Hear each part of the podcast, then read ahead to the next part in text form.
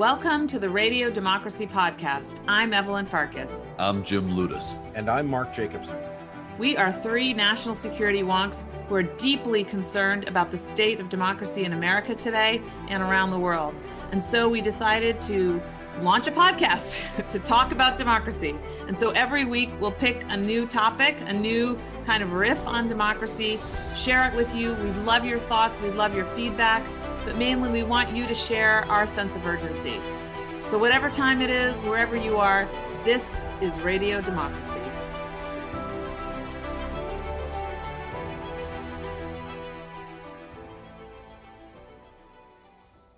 And, and breaking news, even after a successful 4th of July, democracy is still at threat.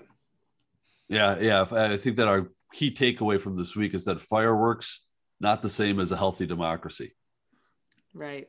And healthy is also a little bit overstated these days because we still haven't beaten this pandemic. The Delta variant is very much out there, and there's a specter of additional variants if we can't get full herd immunity across the US and across the world.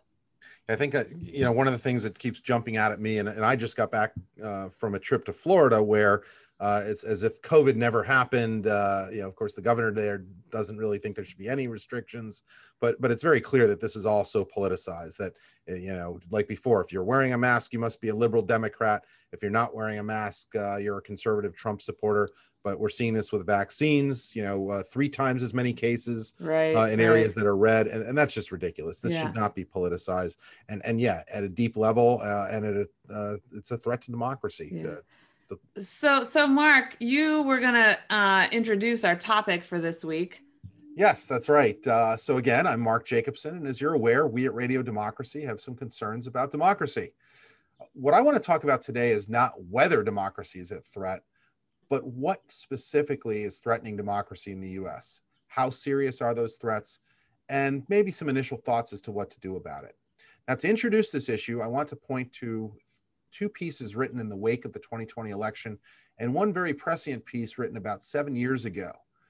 Now, writing in December 2020, uh, Zachary Roth from NYU's Brennan Center argued that there are five clear threats to democracy. First, a majority of Republican voters still believe, incorrectly, that the election of 2020 was rigged. Second, increased voting restrictions at the state level are making it harder for non white voters uh, to, to actually vote. Jim, I think you raised this last week in the context of the failure of the Senate to pass uh, S1. The third thing Roth raises is that gerrymandering could skew elections in many states for another decade. Uh, fourth, there's a great potential for the Supreme Court to gut what remains of the Voting Rights Act, which arguably just happened on July 1st uh, with the Supreme Court decision in Arizona versus the DNC. Finally, there's a, been a failure to deal with the disenfranchisement of citizens in Washington, D.C., Puerto Rico, as well as a host of problems with the Electoral College. And this can all lead to the potential for presidents who are regularly elected by an increasing minority of the population. In other words, we get presidents uh, who are not elected by the majority of the people and by uh, an increasingly smaller uh, group of our population. Now, there are uh, two professors who've argued uh, something maybe a bit more optimistic that there aren't five, but maybe just four deadly threats to American democracy uh, political polarization, a conflict over who belongs as a full member of the political community, rising economic equality. And that, that's something I don't think we discuss enough. Uh, and finally, the concentration of power in, in America's top leader, in the presidency. Now, their particular concern is that while American democracy has dealt with these threats individually, so Civil War, the Great Depression, uh, even something like Watergate, now we're in an era where these threats exist simultaneously and are threatening the very pillars of democracy you know free and fair elections the rule of law the idea of legitimate opposition and of course the integrity of civil rights.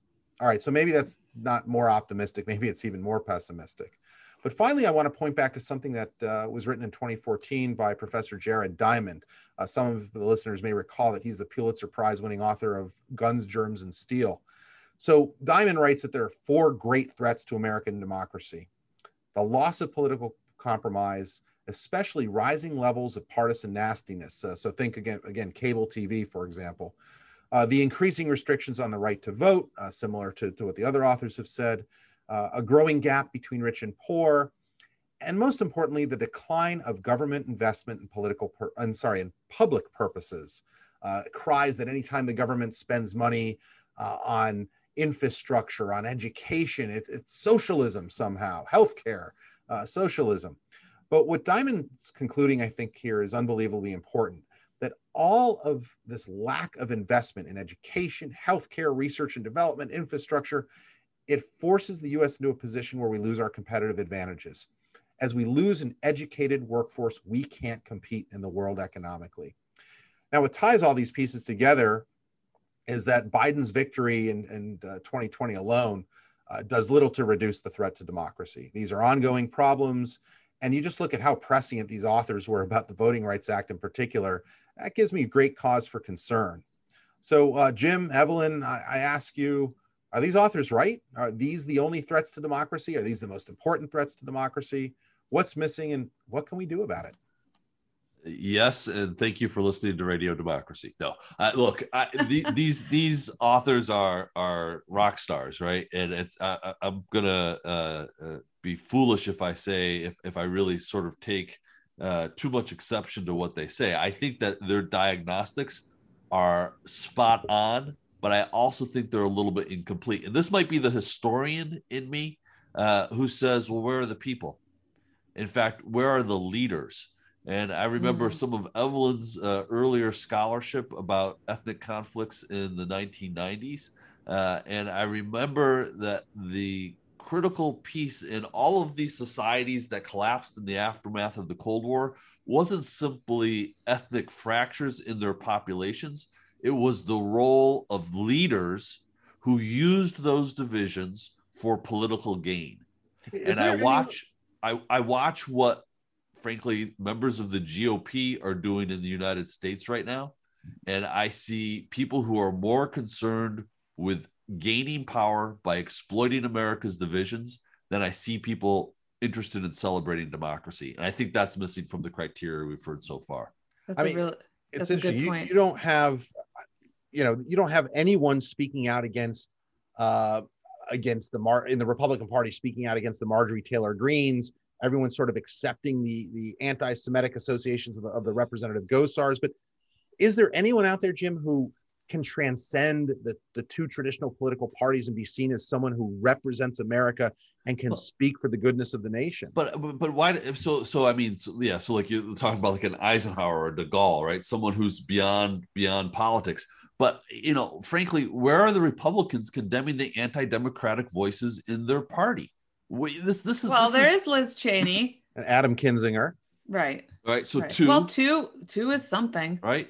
You know, but but this is this is the issue for me is that somehow or another, a entire political party in the United States has not just adopted the rhetoric of authoritarianism, they have adopted the the practices Tactics. of trying to reduce the access to the vote. Right. They are comfortable with saying, nope, only people who think like us can vote. And and I got to tell you, the, the, the seeds of that anti-democratic sentiment uh, have been prevalent in American politics since the founding. But what's different is that you have an elite party that has suddenly, it seems, uh, by and large, with a couple of prominent exceptions, adopted that rhetoric and, and seemed to suggest that it's okay if we have to compromise on democracy if that's the price of us having political party well uh, so, political power.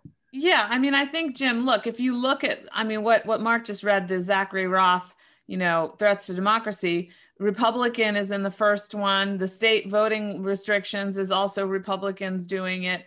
Okay gerrymandering is bipartisan the supreme court gutting the voting rights act again that that was a case that was decided against the democratic party um, the, the disenfranchisement of citizens in DC and Puerto Rico, largely Democrats. So he's also largely Republican. I mean, the Republicans are preventing Puerto Rico and yes, DC uh, from the, the yeah. people who are being disenfranchised are largely Democrats. And right. so the point being, my point being that actually uh, you're just saying you're just using more direct words to say what Roth was saying. He's not he's not pointing to the Republican Party, but actually all you know four out of the five of the things that he mentions as threats to democracy are actually being are actually being right. actively um, you know, executed by Republicans, not Democrats. Right, and, um, and this, I, I, and, and I, think that we've got to name it. I, I, think that we're past the point in American politics where we can pretend that both parties celebrate democracy because they clearly don't.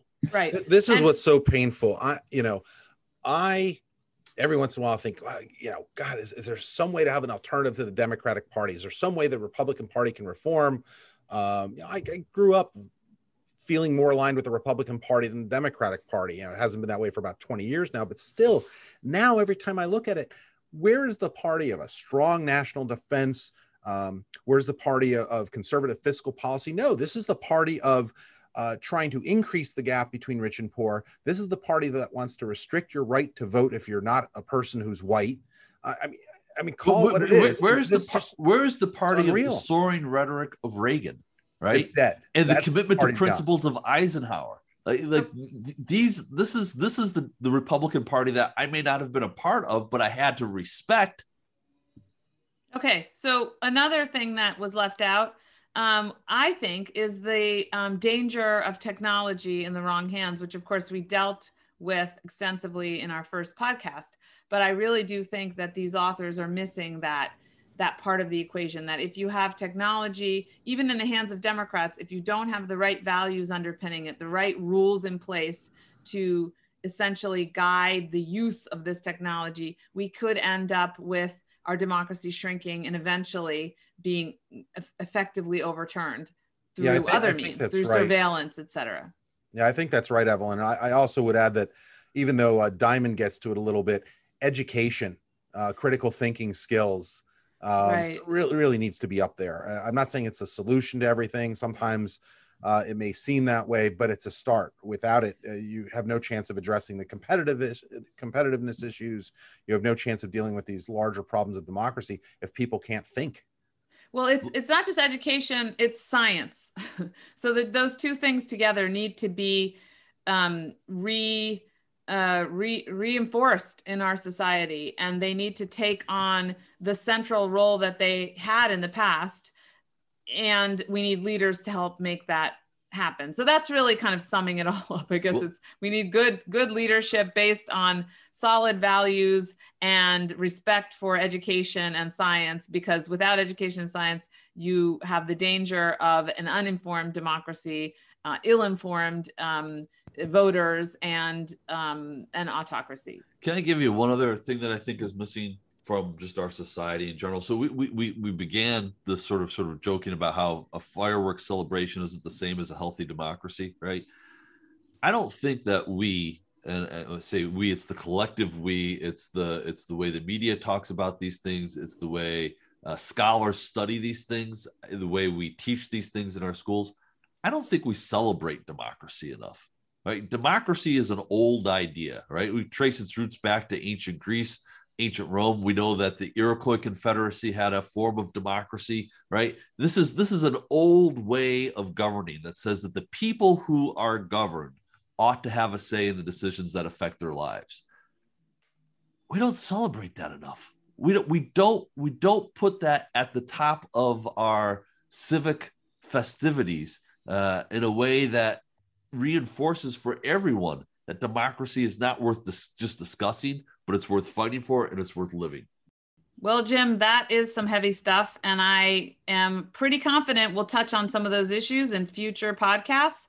Um, but we've come to the time in our podcast when each of us gets a chance to kind of throw out an article um, that we read this week that pertains to democracy, either something depressing or something uplifting.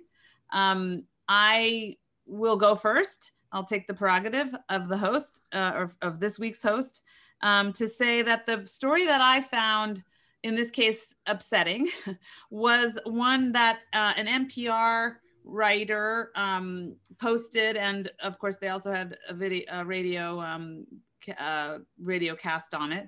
Um, Tom Dreisbach was the author, but he was talking about a guy named Alan Hostetter, who was one of the insurrectionists who was there on January 6th uh, on the attack, the riot on, on the Capitol, the attack on our democracy.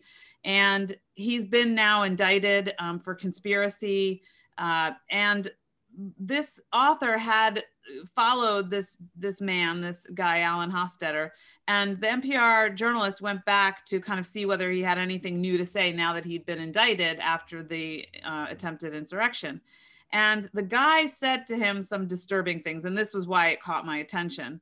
Um, he basically said, "Watch out, more is coming." In essence, he said, "The world's about to change, my friend." watch the news. Things are about to get real interesting. So and then he sent a kind of an ap- apocalyptic um, video to the reporter. The reason why i find this disturbing is obviously we all and the media seems to be creating this impression that january 6th and the insurrection and the and the and the physical threat to our democracy and to our leadership is behind us and it is very much not behind us as long as these insurrectionists and these movements are out there. So that's yeah. my story. you Mark, know, what do you got? well no oh, let's talk about that a little bit okay. because, sorry. you know, yeah you know so so you know I, I keep coming back uh, the, the reasoning by historical analogy is always a little perilous uh, but i do find some some reason for pause. Uh, at the end of the day, I think that what we're seeing uh, rise in the United States right now is a neo fascist movement uh, where violence is part of the equation and the threat to democracy is very real. And so when I think about previous successful fascist revolutions, I also, my mind wanders back to the beer hall putsch. And because that was not taken seriously enough, despite the fact that people like Adolf Hitler went to prison for a time, uh, because it wasn't prosecuted, because it wasn't taken seriously enough in German the German body politic.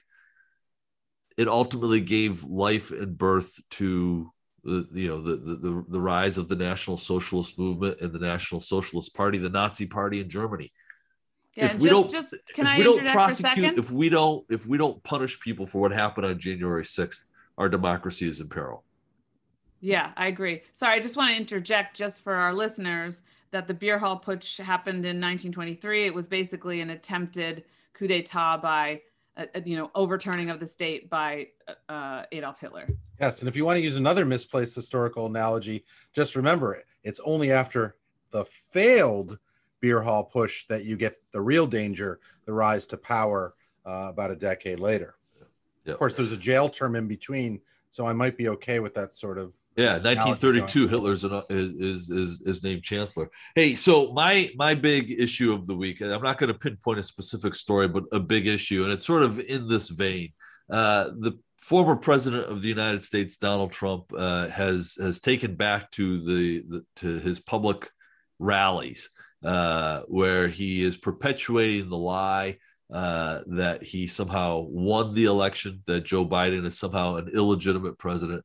And he's even celebrating uh, the martyrdom in his mind of one of the rioters who was killed by uh, either Capitol Police or Secret Service. It's not particularly clear.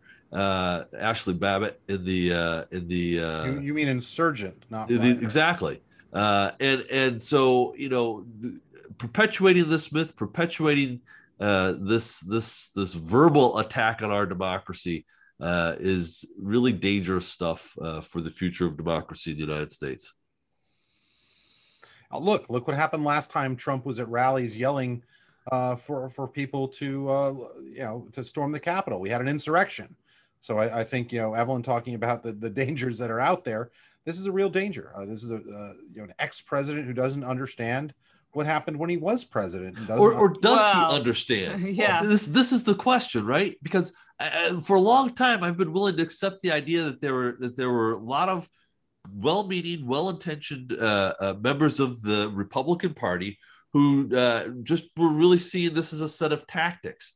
But increasingly it's hard to ignore the fact that they are willing to adopt a broad swath of anti-democratic norms and laws to restrict the vote to control who can vote because I, you know, is it possible that they've just decided they can't win at the ballot box and therefore the upside is to abandon the ballot box? Well, as we discussed for you know the previous 20 minutes, yeah, I mean they see that as the approach.